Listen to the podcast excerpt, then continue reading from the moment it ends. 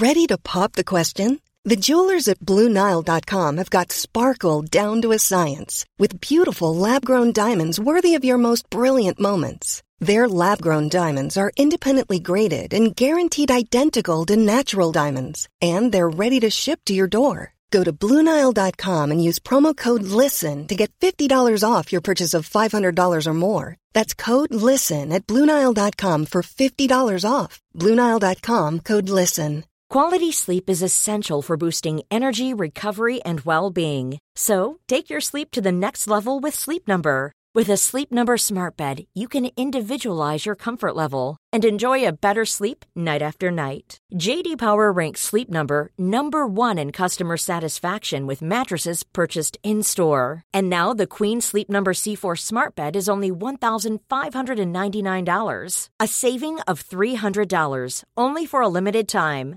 For JD Power 2023 award information, visit jdpower.com/awards. Only at Sleep Number stores or sleepnumber.com. Hello, movie truthers. Welcome to this week's episode of Truth in Movies. I'm Layla Latif. I'm David Jenkins. And I'm Michael Leader. On the show this week, cracks form on the shell of a perfect family in hatching. Coming of age ain't all it's cracked up to be in funny pages. And in Film Club, it's back to supernatural eggs in Mamoru Oshii's animated masterpiece Angel's Egg. And I'll also be talking to artist Dan Guthrie about his part in a new touring film program, Right of Way. All coming up on Truth in Movies, a Little White Lies podcast. Ah, well, what is there to say beyond that Michael's back? Michael, Woo! what have Woo, you woo, been woo. up to? Yay! Oh, hi. Wow, it's been a while since I've been on the show, and even longer since I've been a guest on the show. That's wild. How are we all doing, Layla? Uh, okay? Feeling very much like an imposter. like that I'm on the wrong side of this running order. But This is this is like the Spider-Man meme where you're kind of like pointing at each other, isn't it? You're like, no, you're the, the host. No, you're the host. Yeah, wow. It's uh, it's wild to be back. Thank you for inviting me back for Egg Week.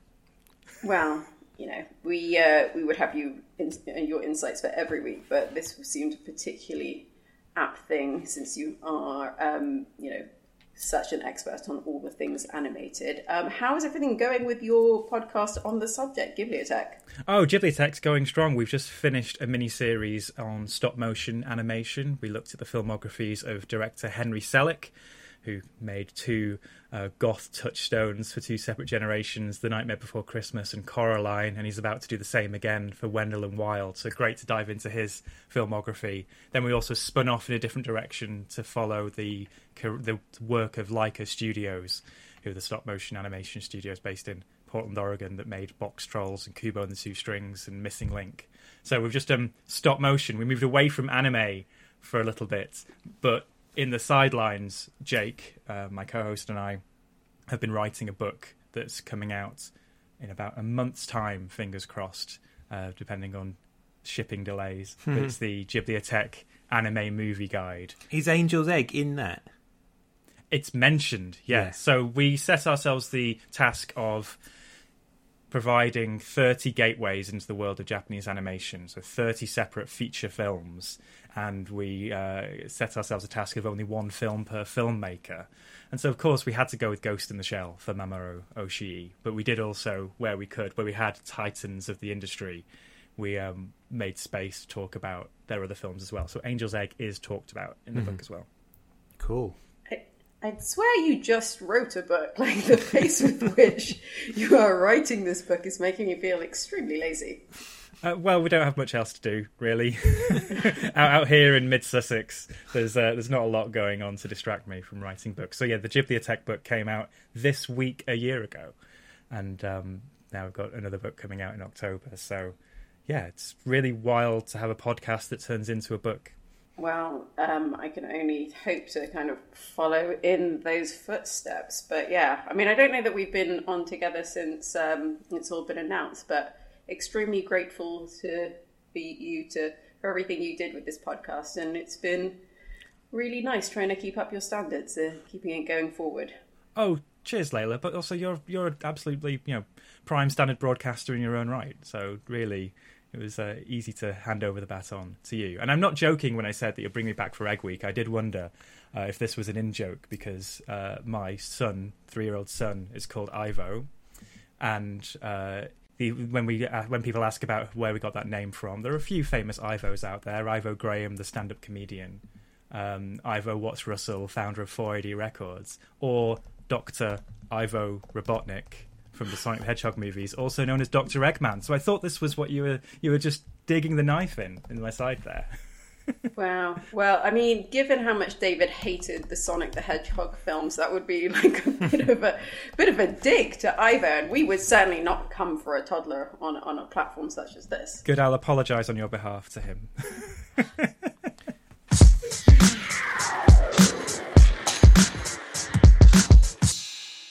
Join our communities of film lovers by becoming Little White Lies member. You'll receive exclusive perks and an insider's view into the world of Little White Lies while directly supporting our independent film journalism.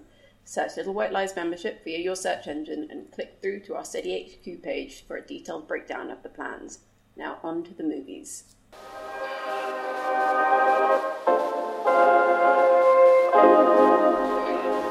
Tinja, a young gymnast, is desperate to please her mother, who is in turn obsessed with presenting the image of a perfect family on her popular blog. One day, Tinja finds a mysterious egg and brings it home, only to be unprepared for what is growing inside. I mean, we say that this is an egg movie, and in some ways it is, but this egg hatches pretty early on. So this is mostly a monster movie, wouldn't you say? Absolutely. This is a, this is one of those where it has an amazing still, an amazing poster of this sort of tween-age girl cradling a massive egg on her bed. Um, but yes, I don't think it's much of a spoiler to say that that egg does hatch, and inside the egg is an allegory. it is a monster movie. There is this bird type creature inside the egg. We should say how, how maybe the this this bird egg is introduced into this world. It's this beautiful, uh, pristine uh, Instagram ready Finnish family home. Everything is uh, designed to a T by this mother who is a wannabe mummy blogger or domestic goddess blogger. And in the opening scene, a bird, a black bird, kind of crashes into this home, and they have to get rid of it.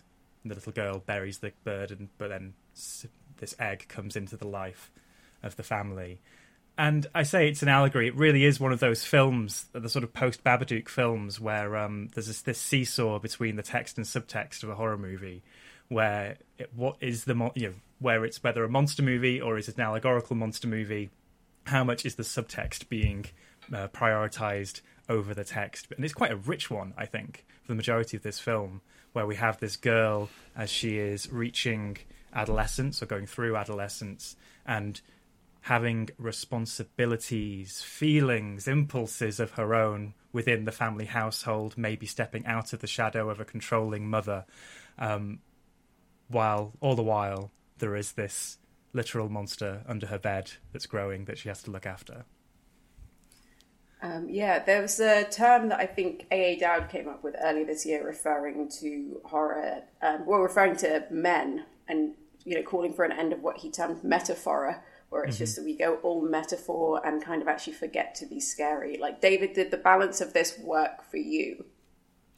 Yeah, kinda. I was a bit like, yeah, I, I, I maybe thought that like it was less a case of the, the of the balance not working and more a case of like I did I did feel like there was elements of this story that I'd seen done better in other places maybe um, so so so so more a case of like it it maybe wasn't necessarily taking its idea into a, into an area that I felt was like truly unique and exciting. Um, I mean, you you there's definitely this kind of I think in this the second half of the film where this very uh, kind of postcard picture perfect family starts to disintegrate. And i mean and and they're, they're very much kind of like there is a sort of caricature element to it in that the the son and the father are kind of they they they they look exactly the same, and they're both sort of semi despised by the women in the family for for, for having the, the, you know, have these big round glasses and a very clean cut and are kind of annoying. So like there is there there are all these kind of festering tensions at the beginning, and the, and you know the the from the off, as you say, Michael, there's the scene which sort of gets the plot rolling, in which this um, uh, blackbird, I don't know, I, I, don't know what type of bird it is actually, but uh, uh, this, this this sort of like raven-looking bird kind of comes through the window, and the mother, it, who takes quite uh, some amount of glee in sort of snapping its neck to sort of put it out of its misery, smiling at the daughter who's looking back up at her in kind of abject horror, like how could how could someone be so brutal? And um, I think the film is exploring this idea of like through through the metaphors and through the monsters and through the through through these kind of like the, these sort of presences in, that that are introduced into into the into the into the family into the lives of like you know being able to like the the sudden breakdown and sudden changes and whether that is the um you know the the sort of um coming of age of the of the female heroine who's kind of who's young and she's being sort of hectored and pushed by her mother for, to attain excellence in the field of gymnastics. Uh and you know it's a kind of the st- that that sort of plays out in a in almost a sort of like parental abuse storyline and then you've also got this kind of the, the, these other ways where this this you know these these changes are coming and like um the what the the way that the um I mean maybe we won't go into what actually happens but like the the the monster itself I call it yeah the sort of bird monster itself, which is very much modelled on a kind of Jim Henson Dark Crystal type mm. physical model, um, ch- changes too in a way that that sort of really expands out the the sort of metaphorical aspects. But yeah, I thought I definitely thought it was an interesting film. I but I, I, I maybe thought it lacked a kind of like a, a, a wow factor, like it like to, to just push things up into that sort of higher gear and you know uh, reach a level of surprise that that I don't think it may be like you know that that definitely certainly like there's an ambition there, but maybe would have liked it to go a bit further. I mean, I it, at times it reminded me of a film I like very much called Ginger Snaps, where um, the werewolf is very much a kind of metaphor for puberty, and um, this film is not subtle with that allegory. There's a lot of kind of period references and stuff. But I think where I found it most interesting was the idea of coming of age also horrifyingly turning into sort of becoming your own mother, which for so many people is like a deep, dark fear. Not my mum. My mum is brilliant if she's listening to this. Uh, Michael, how did you find the sort of parent um, child, I suppose in this case, mother daughter relationship within the film? Yeah, I, I, thought that this film has bags of ideas, and the ideas are very strong. I'd probably characterize it as a film that's better to read than to watch, in a way, as, as in horror is such such an arresting genre, but it's also one that can, you know, sustain analysis. This is one where all the way through I was picking up on all this stuff. The parental relationship, I think that um, Sophia Heikkilä, who's the mother in this, gives a, a really fantastic performance, um, and has to anchor this this um, this point, as you said, about the mother daughter relationship and the horror in some ways of either going either way, becoming your mother or becoming some aberrant monster that your mother may not uh, approve of, which is puberty, right? Where there is that's what I think this this film nails quite well.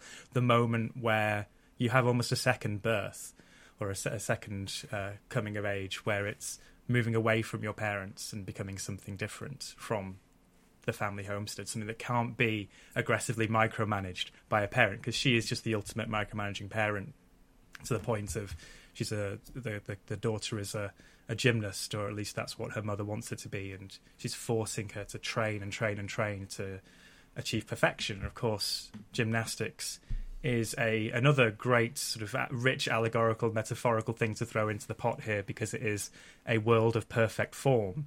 So when you're tackling something as imperfect as young adulthood or teenhood, uh, it's a good contrast to have that rub up against. And I really like that. Um, I suppose it's the aesthetic of the film, as much as this is kind of set within a kind of modern day social media obsessed world, there's that element of of uh, the Stepford wife to yeah, the way that everybody's perfectly coiffured, and like, and there is, a, I think, an '80s vibe to it somehow. Perhaps that's just the dark crystal of it all that I'm picking up on. Well, I, I thought that the it, one of the things that, that, this reminded me of actually was the kind of was was Roald Dahl and the and the uh, it, it felt like a kind of maybe a sort of more f- specifically feminine Roald Dahl movie. And and as you say I, I agree with you about that performance.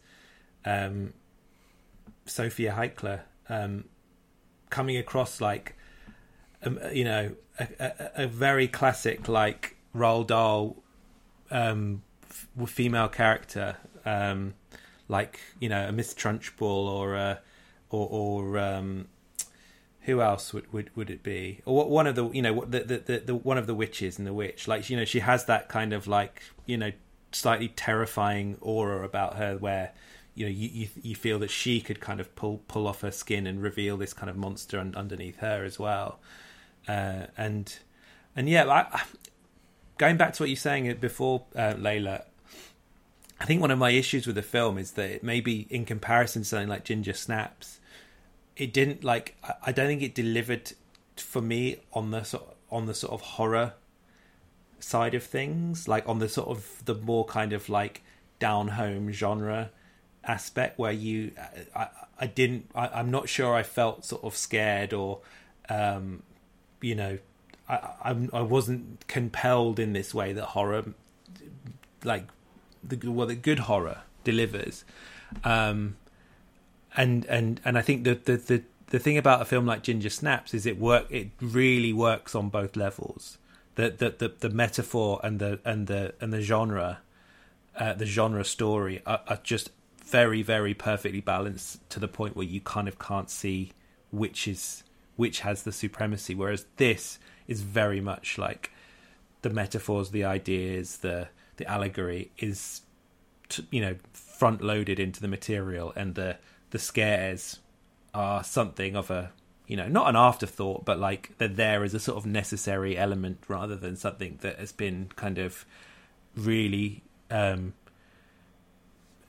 sort of charged into the material. Um, but but you know that's not that's not to say it's not an enjoyable film in its own right. I just you know, I, I kind of, it, yeah, it's one of those. I think, I think there's, I, I think sometimes people, um, it's a film that I think you could argue over in terms of what it actually is, because like, is it well is it horror? Is it is it a kind of art art movie? Is it a family drama? Is it like sort of Buñuel or you know something that's like like a sort of sly domestic satire? I mean it sort of falls between all these stools and I, and I think in this instance you're kind of like, well, yeah, I, I, I kind of wish I knew a bit more about what this was. I mean, a monstrous bird is eating people. a family drama would be, I think, a bit of a stretch. But um, I suppose the context of this is that this was a Sundance movie, and Sundance is kind of known for being now, I suppose, since the Blair Witch Project, always being at like the forefront of like where the horror genre is going. And this, I mean, if you wanted to see, if you want to see a heavy-handed metaphor, you should have attended that festival. My God, Fresh was an absolute abomination when it came to that. But yeah, I'd say this and a film called Speak No Evil um, out of that festival did feel like fresh new voices to me. What do you what, what do you think, Michael? Do you think this is kind of possibly an indicator of where the horror genre is going away from the elevated and into the more kind of gross practical effects side of things? Well, I, I did love the gross practical effects, um, and it they do that. It is something that develops throughout the film, and the Skeksis Dark Crystal type bird was wonderful to see. Um, I still think we've got one foot in that horrible term elevated horror because it is about these metaphors and ideas rather than going full tilt in a in, in or, or grimy or gory in a Ti West Rob Zombie way, perhaps. But Hanna Bergholm, I was very impressed by this film on, on, on that level because she does have a very delicate visual language throughout the film for building the world of the movie to sustain the ideas. The um, creating the pristine world of the home to then focus in on literally the cracks and the scars and the buried secrets. And it's a very rich film to read in that sense. Um, I will definitely be looking out for more from her. Also, you, you talk about this in the context of horror, in the context of national cinema. This is a Finnish movie, and the, the Finnish national cinema is not really one that gets m- much in the way of you know, wide scale distribution in the UK. And actually, this month we have two films coming out from Finland. We have this and Girls, Girls, Girls coming out, I think, next week. So that is something of a novelty, I suppose you could say, but something that marks this out as something different. Well, we should probably get some scores on this. David, do you want to go first? Yeah, I, I probably am going to go um, threes across the board on it. Like I I, I there, there, there uh, I was really kind of balanced. You know, I, yeah, I think I, I, you know there were there were sort of things I like, things I like less. I wasn't like for for me a, a sun a Sundance breakout doesn't necessarily mean like something I'm going to be like running to because I think sometimes those breakouts can be a bit iffy when they sort of finally reach these shores. But this, this one I think is definitely deserved of that of that name. Um, I love the practical effects, and yeah, I'm, i I, think she, she uh, um, Hanna Bergholm is some, definitely someone to watch. I, I will. I think my anticipation for her next film will be a four, whatever happens, because you know this was this was this was really really good. Michael, what about you? Threes across the board, but you know, strong threes, I suppose. Um, as I, as we've we've spoken about at length, this is very rich on the ideas level, but it didn't just pop off in the way I, would I'd like a film like this to.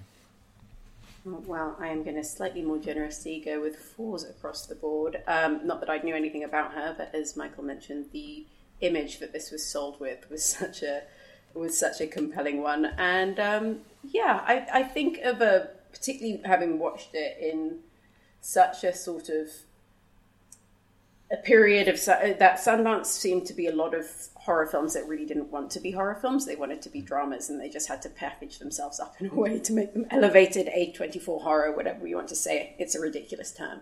Um, so I, I, I felt at least watching this that Hanna Bergholm was really embracing and enjoying being in this genre.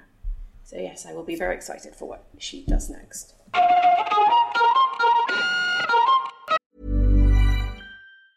Life is made up of many gorgeous moments. Cherish them all, big and small, with Blue Nile. Whether it's for yourself or a loved one, Blue Nile's unrivaled selection of expertly crafted fine jewelry and statement pieces help make all your moments sparkle. Blue Nile's experts are on hand to guide you, and their diamond guarantee ensures you get the highest quality at the best price. Celebrate a life well lived in the most radiant way and save up to 30% at BlueNile.com. That's BlueNile.com. A lot can happen in three years, like a chatbot may be your new best friend. But what won't change? Needing health insurance. United Healthcare Tri Term Medical Plans, underwritten by Golden Rule Insurance Company, offer flexible, budget friendly coverage that lasts nearly three years in some states. Learn more at uh1.com. Hey everyone, I've been on the go recently Phoenix, Kansas City, Chicago. If you're like me and have a home but aren't always at home, you have an Airbnb. Hosting your home or a spare room is a very practical side hustle. If you live in a big game town, you can Airbnb your place for fans to stay in. Your home might be worth more than you think. Find out how much at airbnb.com slash host.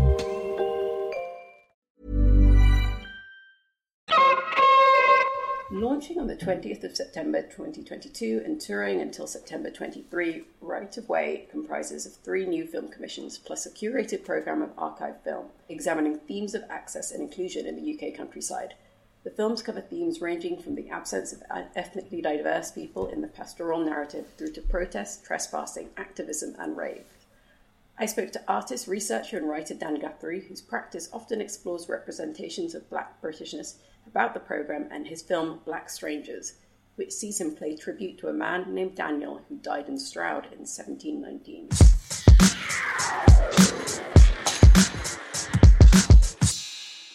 Um, yeah, so I guess we'll kind of start at the beginning. Um, the, the, this kind of collection of films is talking about different people being like excluded from rural spaces. What did that mean to you? Well, so I live in a rural area at the moment. I live in Stroud in Gloucestershire.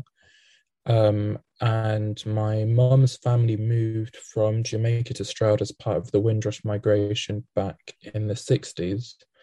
So um, they've always lived here. I've lived here for most of my life. But as is the case, um, sometimes there's this feeling that perhaps I don't belong in this landscape that is, I think, as much mine as anyone else's. Yeah. So you feel like a sense of connection to a space. It's just kind of more of an outward force that's telling you that it doesn't belong to you.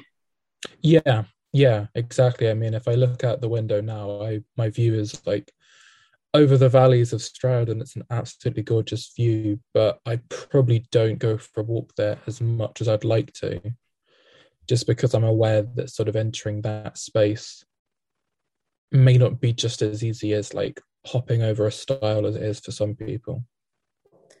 And in your piece, you're kind of using this person called Daniel's story to kind of yeah. express that feeling that you have. How did you come to Daniel?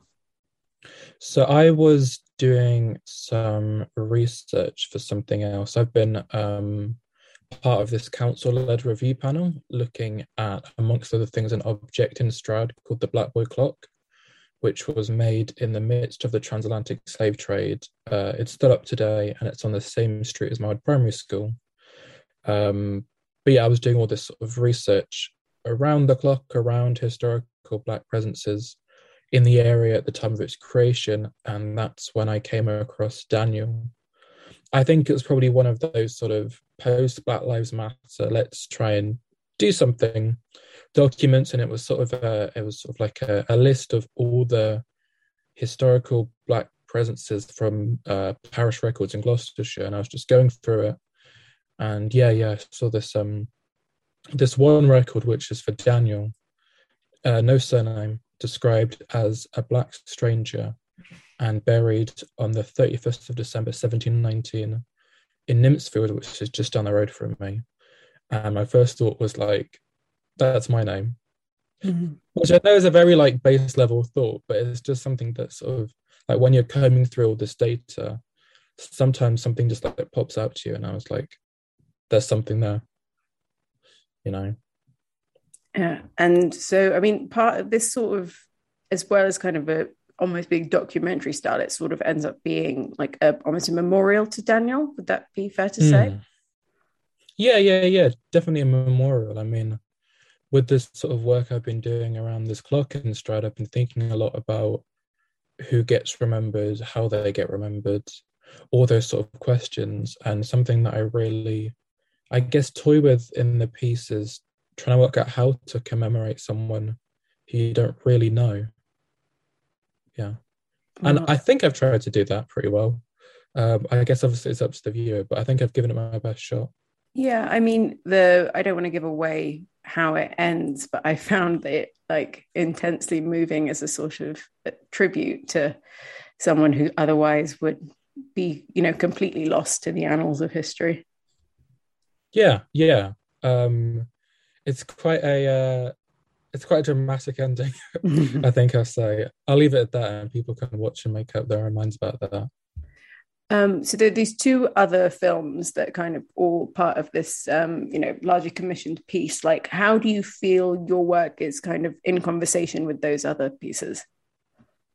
Uh, I think it's interesting. I, I um, I've only seen them recently. I went to we had a preview screening up at Berwick Film and Media Arts Festival, um, and it's interesting because the other the work of the other two, um, Ufuoma and Arjuna, their works are maybe not as didactic as mine is, mm-hmm. but I think they both sort of um, yeah take on the subject in quite different ways. Um, Ufuoma's work kind of feels like you're stepping into like someone else's childhood memories, um, and is quite sort of enveloping in that way. And Arjuna's work is a lot more driven by, um, I guess, the history of like raves in the countryside um, so they're very different in that way. Like one's a lot quieter and one's I don't want to say noisier, but um, has a different energy. And I think mine sort of like slots in between the two in that kind of register. And is there anything particular that you'd like people to take away from this when they kind of leave, hopefully getting to see this at a film festival or, you know, the various places it's going to be screened? Yeah, I think um you know, I don't think I can like try and change people's minds completely with all these questions about you know access to rural spaces. You know there are loads of movements at the moment uh doing all this sort of work you know the right to roam movement uh flock together as well. I think i'd like to maybe you know sort of start the spark of those conversations you know when people think either i'm taking being in this space for granted or why am i not allowed in this space you know i think yeah, sparking those conversations would be quite good. Yeah, it does feel that now is a time where we can ask kind of bigger questions that we did than before about what national identity really means yeah. and what it means, you know, on a geographical level, not just in terms of, you know, hashtags. Yeah, yeah. I think I think as well, you know, um the the sort of the program launch is happening, I think the day after the Queen's funeral mm-hmm. which I think has definitely raised a lot of questions about who are our symbols of national identity. And I'm not saying that I'm claiming to be one of those, but I think maybe this program might help to expand people's understanding of, you know, who is expected to be in different types of spaces. Yeah.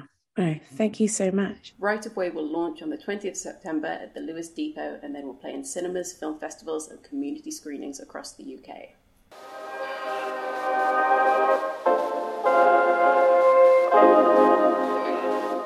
A teenage cartoonist rejects the comforts of his suburban life and leaves home, finding an unwilling teacher and unwitting friend in Wallace, a former low level comic artist. So, David, this was Owen Kline's directorial debut. He's quite the character. Did you see this in Cannes? I believe that's where it was first shown. Yep, that's that's correct. Um, yeah, so Owen Kline. uh, just to, to give a little bit of context, uh, you may not recognize the name, but if you have seen a film called The Squid and the Whale by Noah Baumbach, um, he was an actor in that film and he played Jesse Eisenberg's younger brother, uh, who is a bit of a kind of uh, scene stealer in the film. And um, he has now all grown up and uh, has uh, has sort of parlayed his, let's say, quite idiosyncratic passions that he has accrued over the last twenty years or since two thousand five uh, into this, um, you know, really exceptional um, uh, debut feature. Um, and to give you give you a sense of the flavor as well, um, it's um, it, it's a film that is produced by the Safdie brothers, and is very much kind of stylistically, tonally in with sits within their kind of domain of of of of filmmaking. That's like that like it's that stressy, hectic, um, uh, eccentric type of cinema that they make, and this this is this is kind of Owen Kline's take on that, if you will. Um, the story is one which sees a uh, high school kid uh, played by Daniel Zolghadri, um, who is a kind of budding artist, and he's reached this point in his career where he uh, has is at a kind of crossroads where he can either jack in high school and go and follow his dream of becoming a comic artist, or he can listen to his uh, his parents and finish high school and then go whichever way he wants after that. And what with him being, uh, you know, a, an independently minded teen and, uh, you know, not not the most kind of uh, thoughtful or um, uh, what's what's the word like. he, he's not or, or not the most thoughtful or considerate of people. He decides to uh, take take his own take the his own road um, this is following a uh, one the, the, the fact that one of his uh, beloved uh, tutors, art tutors, is kind of randomly killed in the in the sort of intro to the film after having told him that he should follow follow his dreams of becoming an artist and he's too good to be sort of sucked into the into the school system, and so the film essentially follows his journey uh, of, of, kind of budding independence, where he is uh, going going on his own, uh, leaving leaving the family nest, uh, a, a, family nest that it might, it might, it's worth saying is extremely comfortable, middle class, uh, suburban, and he is he has decided to to stump out on his own, where he falls into a job becoming a uh, a kind of legal typist, and and then. Um,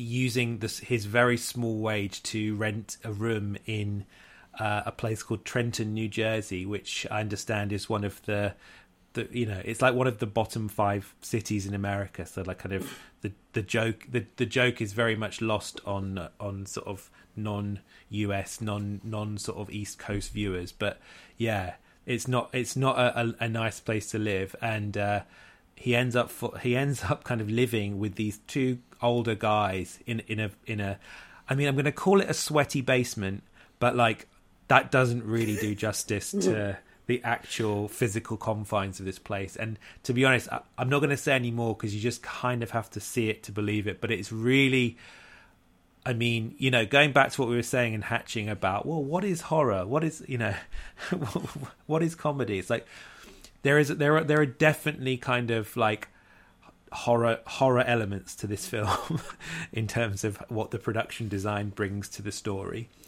and sorry i'm getting i'm i'm getting to the end of this he he then he then get he then happens across a guy called wallace who is um he you know he he he he certainly has some some issues of his own and um it transpires that he was a colorist for Image Comics, which is a kind of like indie comic label. In fact, Michael, you might correct me here. It's like, is it still going, or it, was it? Oh yeah, of going like, strong. going strong. Okay, the, so the, the, Walking Dead came from Image Comics.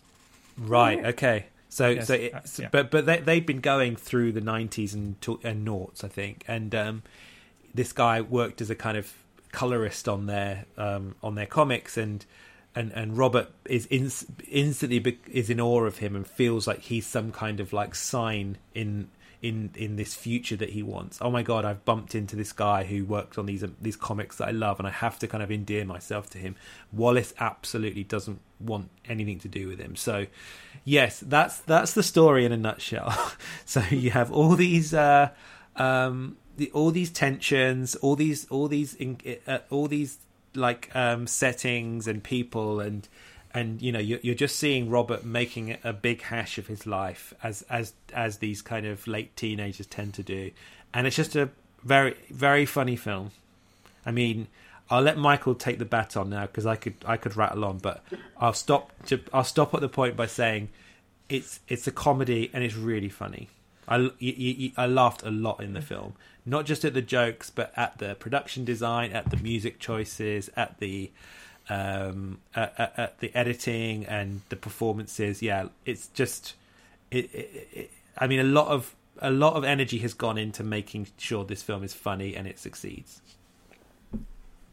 Yeah, I mean, I I found myself having a similar reaction to Robert when Wallace came out because you know he's played by Matthew Maher, who is like an absolutely extraordinary stage actor. If anyone ever gets the chance to watch his performance in the flick, which has got quite a lot of parallels with this film in terms of like comfortable suburban kid trying to, uh, you know, get some authentic life experience. Um, and he is so extraordinary in this. I was so pleased that he actually gets a big chunky role rather than the kind of small cameos that he gets. But uh, Michael, for you, this is that you know there's a lot of influence clearly from like that kind of trash art. Kuchar Brothers, John Waters, like of grimy underworld. Did that repulse you, or did you have fun with it? I mean, we we we speak a lot about um, event cinema screenings. I watched this at the height of the um, heat wave over the summer on my sofa on a screener link, and so watching this sticky, sweaty film in such a, it, it, almost, it would almost be cheating to watch this film in an air conditioned atmosphere.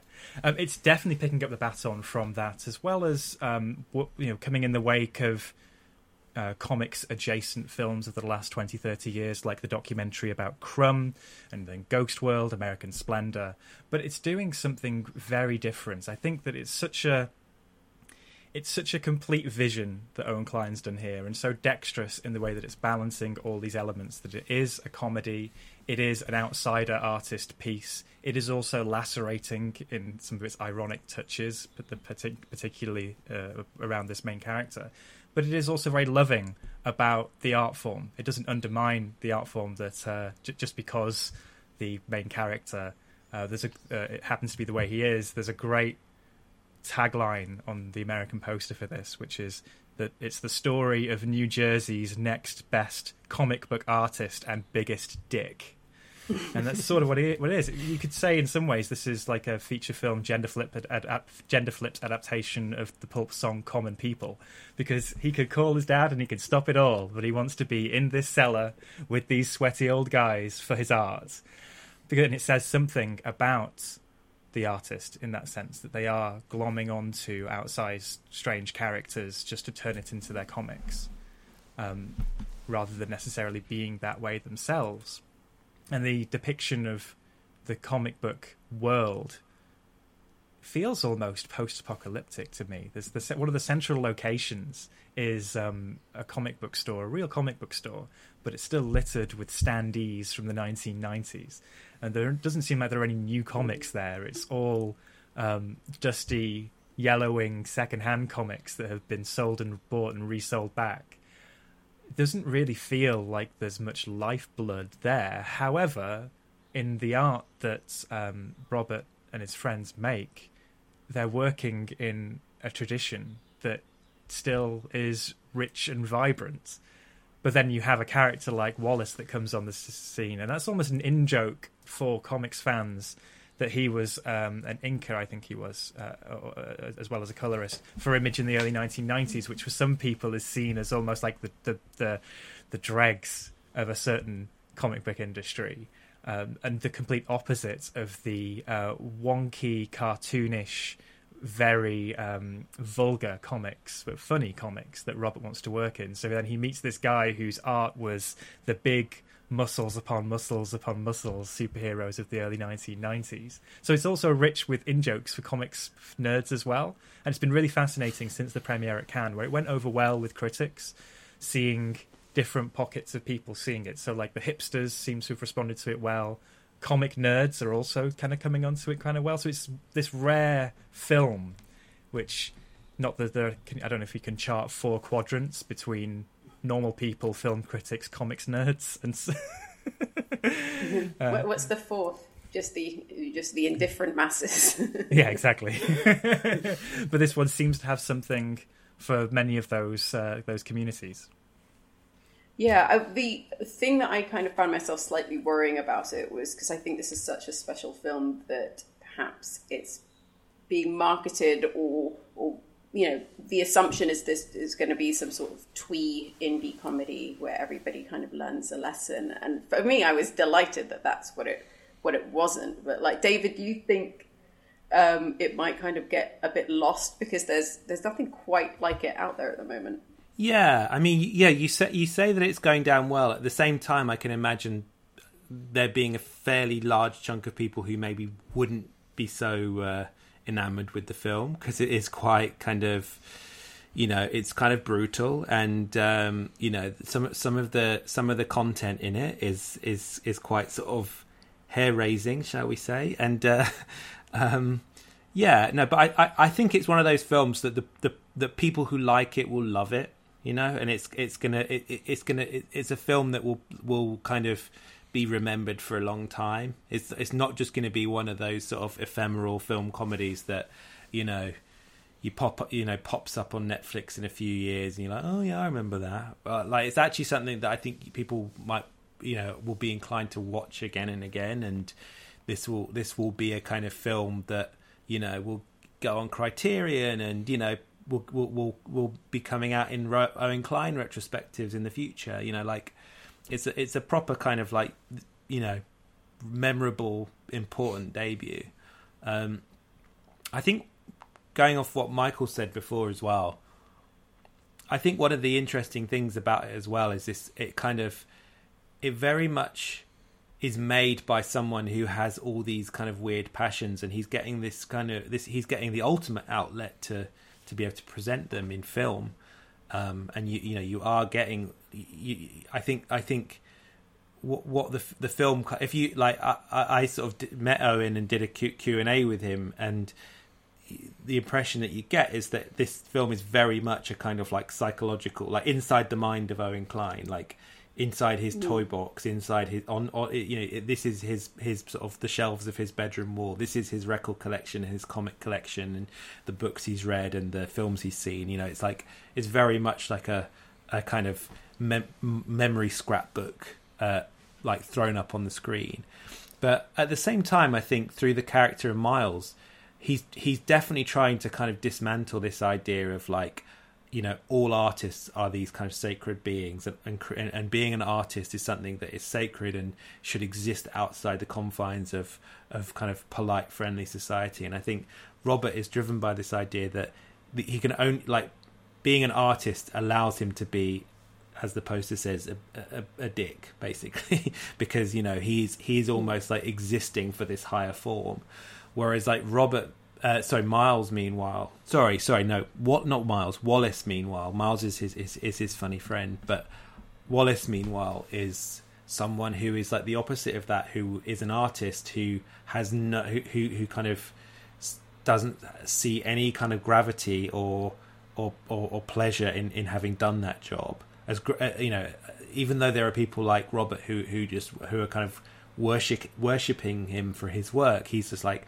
well, I was just a guy doing a job, you know, and and I think the film is a, is really like weighing up that idea at its core. That is about like what is an artist, you know, you you, know, maybe it's saying as you grow older, the idea of being an artist change within you. Like when you're young, it's all about passion and and attaining this this sort of hallowed status. When you grow older, you actually see it as more of a job, and it's a it's a way to get income. It's just it's a boring thing that you it's a grind that you have to go through. So it's quite sort of like you know perspicacious in that sense, in that it's sort of showing the you know, the lifetime of a of of of of, of, of like what, what what perceptions what the perception of being an artist is. So you know beyond all the funnies and the and the jokes. It's there. There's there's something quite deep at the core. I think.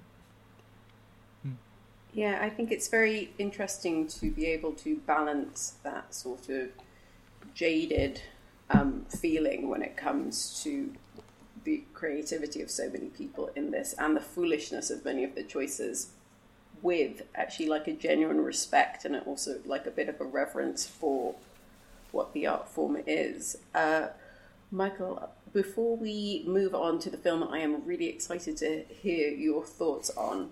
When it came to funny pages, did this seem a more kind of compelling coming of age than we than you experienced with Hatching? Ooh, interesting. Because yes, this is an impossible to market film, and coming of age is one of those terms that's being put into some of those tweets, some of those YouTube descriptions and marketing copy. Is it a coming? I, I, I don't think you can class it as a coming of age because so much of it is about arrested development and stubbornness.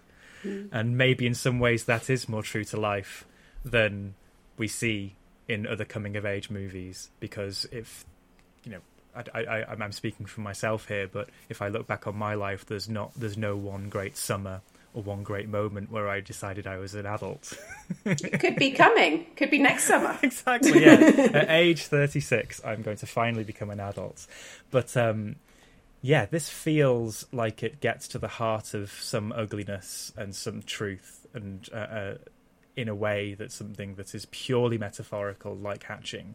Um, I don't want to kick hatching too much. Uh, that was good. You know, we, we talked about that in its own way, but the funny pages does seem to be mining an area of the creative brain, particularly a young creative brain, which just feels like everything around it is matter to be chewed up and spat out. Uh, it, it, tackles that in a really a way that's really fascinating and interesting. The relationship between the artist and their subject.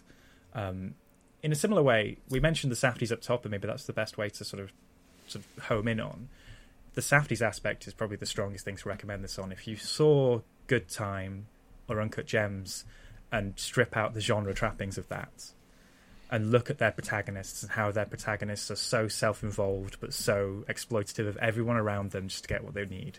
There's a lot uh, to compare Robert with uh, Pattinson's character, our Pat's character in Good Time here, the way that he responds to other people just to get ahead in his life.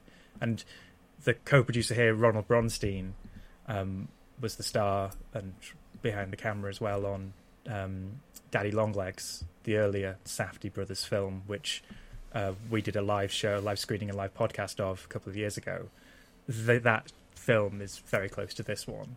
So if I had to figure out a marketing strategy for this, I'd say an unlikely coming of age story. I'd say the story of New Jersey's biggest dick, but also I'd, I'd, hammer home that Safdie connection. It really, it really does ring true. We should get some scores on this. Uh, David, do you want to go first? In anticipation, enjoyment, and in retrospect. Not that you need yeah, me I... to remind me of your own scale. No, no, no. Um, it's um, it's I, I am going to say fours across the board. Um, it's a really very very fine debut. I had a good time with it. I'd happily watch it again. Um, I think there are kind of untapped depths to it. Um, and just just one final little thing which I feel duty bound to mention. So um, we've got an interview with Owen in our current issue of Little White Lies, which is on on sale now through all good uh, magazine sellers. Um, and one of the things we talked about was uh, the the use of a song "Uh Oh" by the ba- the band The Nutty Squirrels, which is a kind of squirrel squirrel pop uh, chart sensation from the mid fifties, uh, which he uses in a brilliant way in the film. And uh, it's just one of it, it, again it's very sort of emblem, emblematic of his tastes.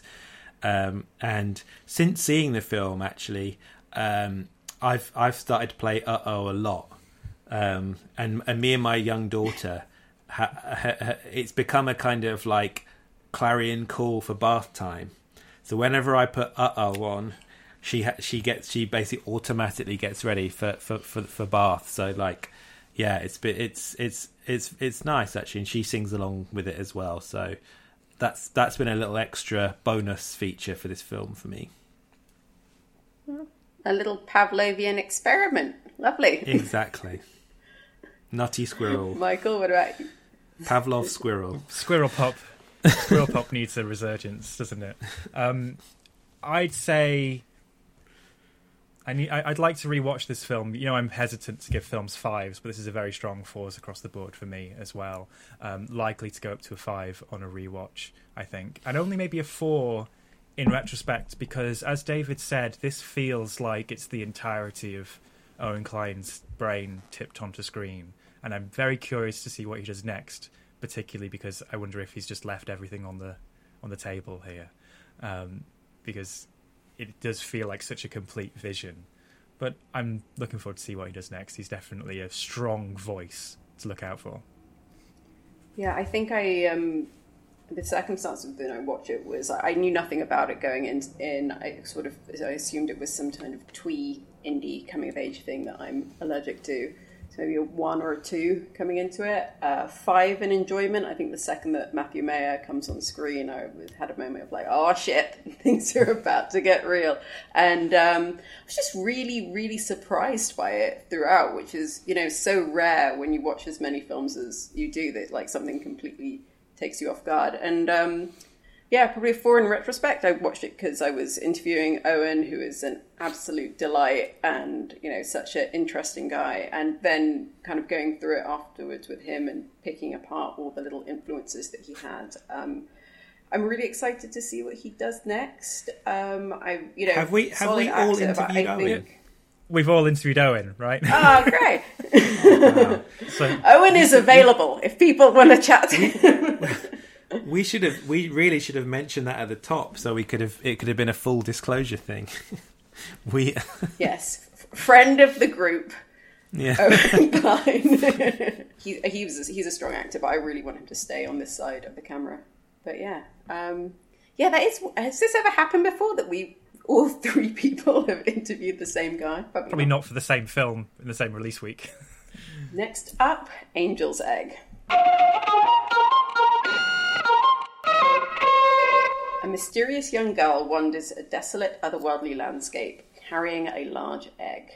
So, Michael, there's there's a letter by Bill Gunn that I always love to read, where he has a line where he says, "Sometimes the job of the critic is to just shut up and listen." So I kind of just want to shut up and listen. you talk about Angel's Egg. This is a really interesting film club pick for something like Hatching, where Hatching really wants you to know what it's talking about. Like this is what it's about. It's all these things. It's a it's the it's not finished the term, but it's a smorgasbord of themes in Hatching. Whereas Angel's Egg, both the two key, key creators behind this film have said in interviews, we don't know what it's about. It really is the the epitome of um, just vibes, kind of animation, and it it's so powerful as an art film and I suppose to give it some context about what this film is, Mamoru Oshii, we've mentioned him earlier. He made, uh, directed Ghost in the Shell in the mid 1990s, which, for most people who are sort of casual watchers of Japanese animation, that's probably one of the one or two films you're likely to have seen.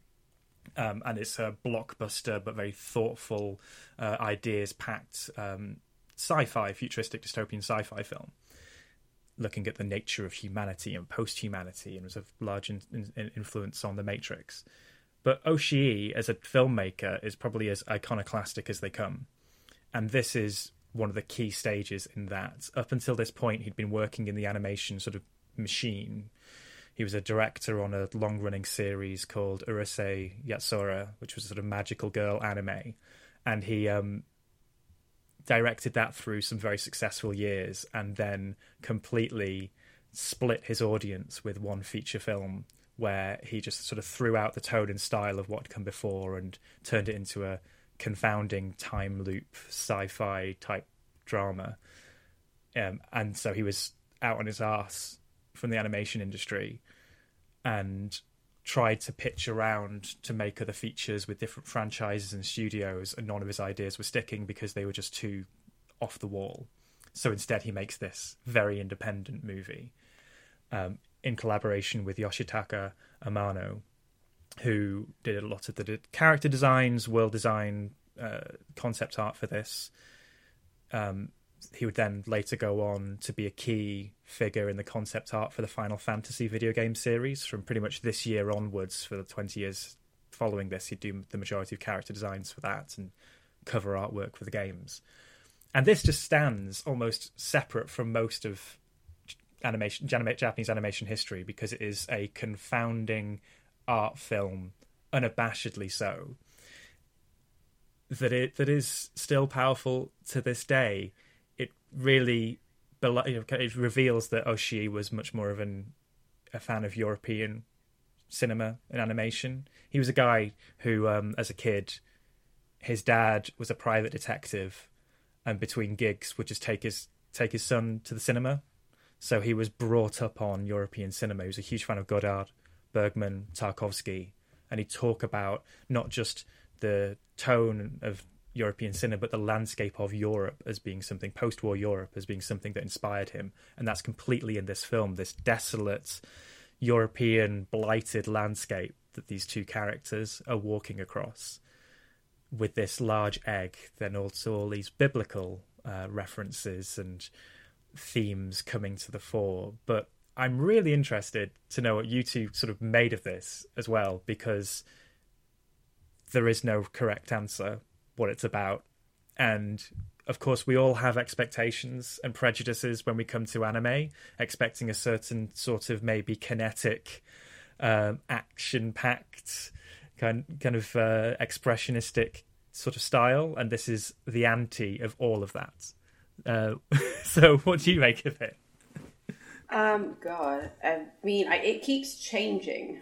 Um, I suppose to me, it seemed very much like a film about faith and about kind of clinging to clinging on to hope and whether or not you can kind of nurture something in this sort of hellish post-apocalyptic um, landscape, whether it's worth kind of sowing the seeds of the future at any point. Um, but yeah, I mean, David, what about you? It feels like it really does feel like there's hours of discussion to be had with this one. What what what I'd say to you, Michael, is is is that maybe and maybe you can correct me on this, but like I I I feel that uh, with a lot of anime, um, even even the sort of famous stuff like Akira, Ghost in the Shell, um, the the the storylines and what they're about are, are are are often very you know very obscure. And like the the I think that the way that those films tell stories are sometimes you know do verge on the experimental and there's lots of kind of like references and even something like Ghost in the Shell. I mean, it's been a while since I've seen it, but I've just got this memory of being like, I'm not entirely sure what happens in the movie, even though it is this kind of you know cl- classical classic text now. Um, and I think, and, and and that's you know that's not meant that's not meant as a criticism.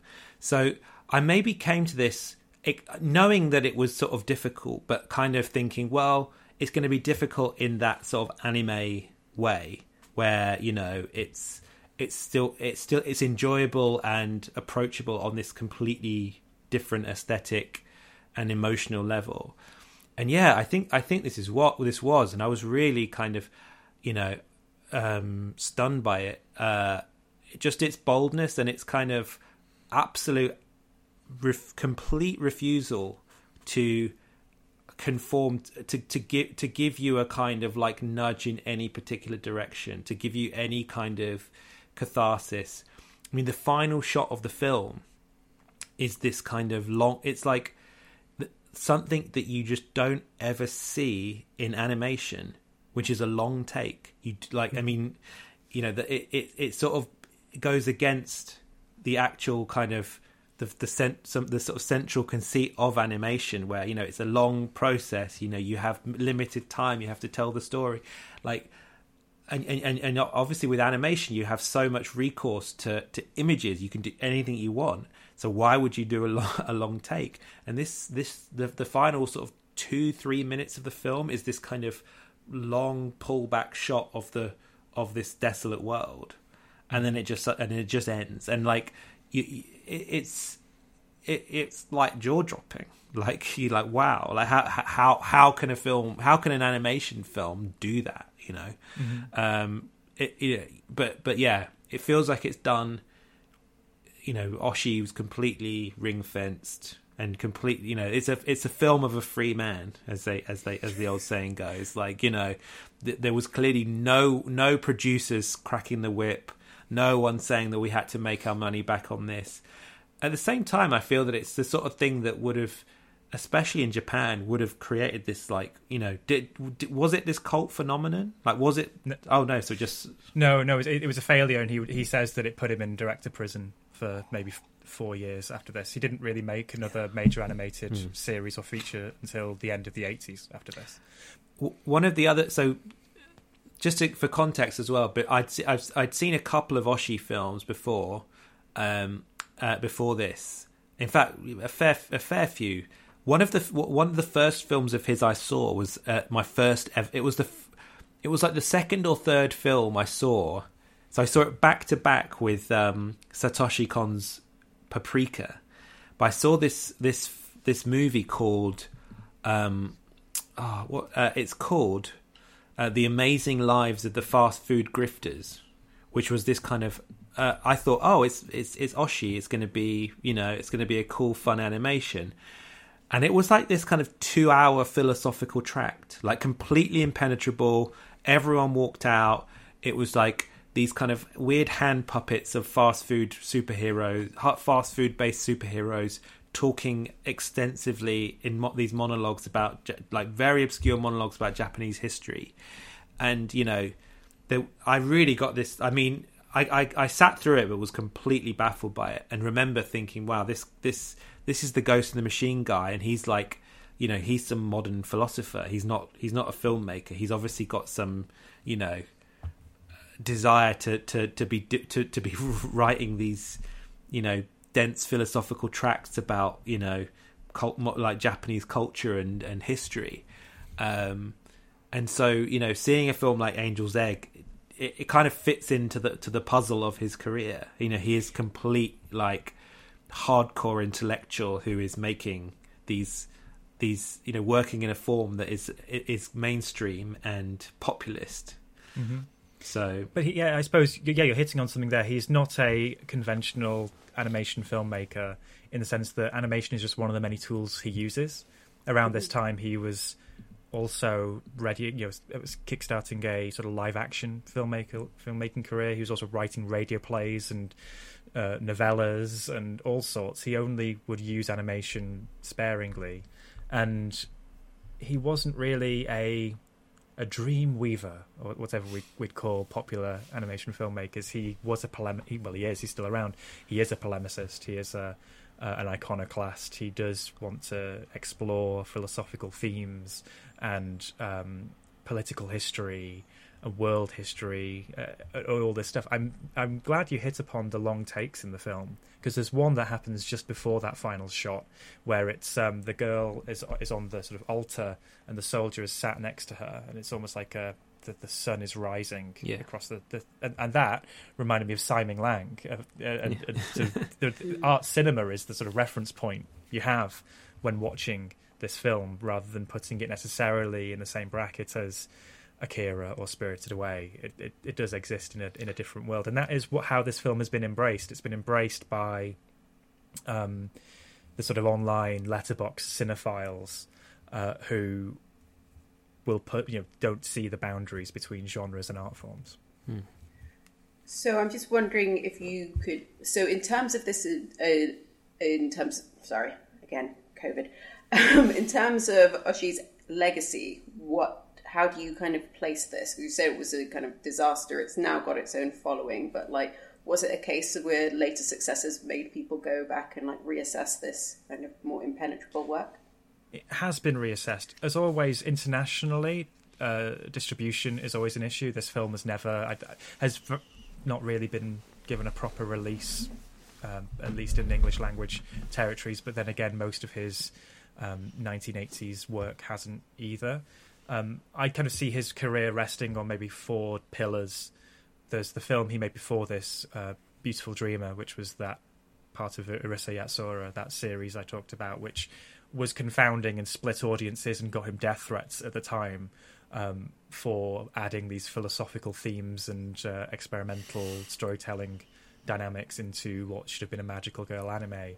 Um, but so many filmmakers point to that of of the following generation say that's what opened their eyes to what anime could be and do. So with that, you get Shinichiro Watanabe, who makes Cowboy Bebop in the 2000s.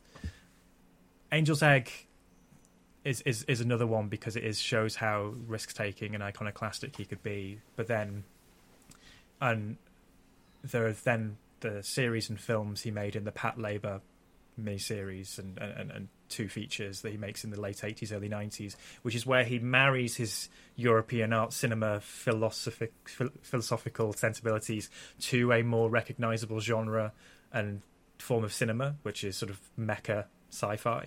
And he does the same with Ghost in the Shell. I find interesting, David, that you do say you don't remember what happens in Ghost in the Shell, because I think that is one where the plot is so thin. It's a much shorter film than you remember, but it's full of visual ideas and of these questions that linger and have inspired people to this day. But he is a, he's an odd figure. He's a bit of an edge lord nowadays, um, taking to task all of the sacred cows of animation. He has a really spiky relationship with Ghibli and Hayao Miyazaki. Um, says I think his his famous quote is that he thinks that Hayao Miyazaki is a bit too obsessed with young girls and oh, a particular dear. sort of uh, idealized young girl that only exists in Miyazaki's head.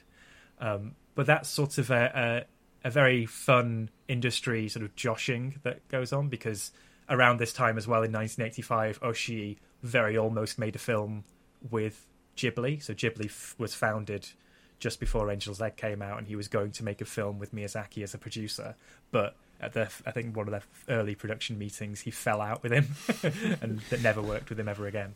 Wow.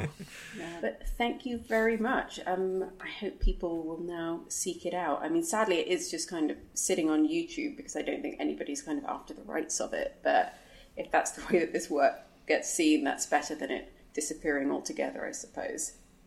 So it does. Got... It, it does get the odd screening um, over here. I think it most recently was screened um, was it up in Cambridge? Also, it, it, does get shown every every now and then. There are ways to license it for big, the big screen, but maybe not for the home end. But keep keep an eye out on the listings. Maybe you'll have the chance to see it in the cinema because I think this is such a good cinema film mm. as well. If you have the chance yeah. to see it, Google Alert is going to be immediately put on for me uh, the next time it's shown. Um, so if you've got thoughts on these films, you can email truthandmovies at tcolondon.com or tweet us at lwlies.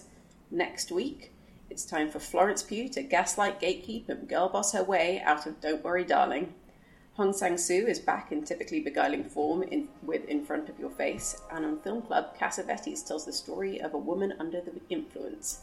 Thanks very much for tuning in, and if you've enjoyed the show, please leave us a review and subscribe wherever you get your podcasts. Truth and Movies is hosted by me, Leila Latif, and my guests this week, David Jenkins and Michael Leader.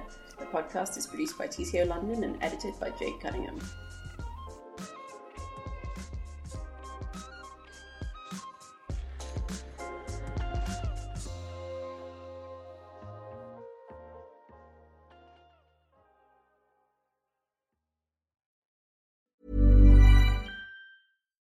Botox Cosmetic, onabotulinumtoxinA, FDA approved for over 20 years. So, talk to your specialist to see if Botox Cosmetic is right for you. For full prescribing information, including boxed warning, visit BotoxCosmetic.com or call 877-351-0300. Remember to ask for Botox Cosmetic by name. To see for yourself and learn more, visit BotoxCosmetic.com. That's BotoxCosmetic.com. As humans, we're naturally driven by the search for better. But when it comes to hiring, the best way to search for a candidate isn't to search at all. Don't search, match with Indeed. When I was looking to hire someone, it was so slow and overwhelming. I wish I had used Indeed. If you need to hire, you need Indeed. Indeed is your matching and hiring platform with over 350 million global monthly visitors, according to Indeed data, and a matching engine that helps you find quality candidates fast. Ditch the busy work. Use Indeed for scheduling, screening, and messaging so you can connect with candidates faster. And Indeed doesn't just help you hire faster. 93% of employers agree Indeed delivers the highest quality matches compared to other job sites, according to a recent Indeed survey. And listeners of this show will get a $75 sponsored job credit to get your jobs more visibility at Indeed.com slash podcast. That's Indeed.com slash podcast. Terms and conditions apply.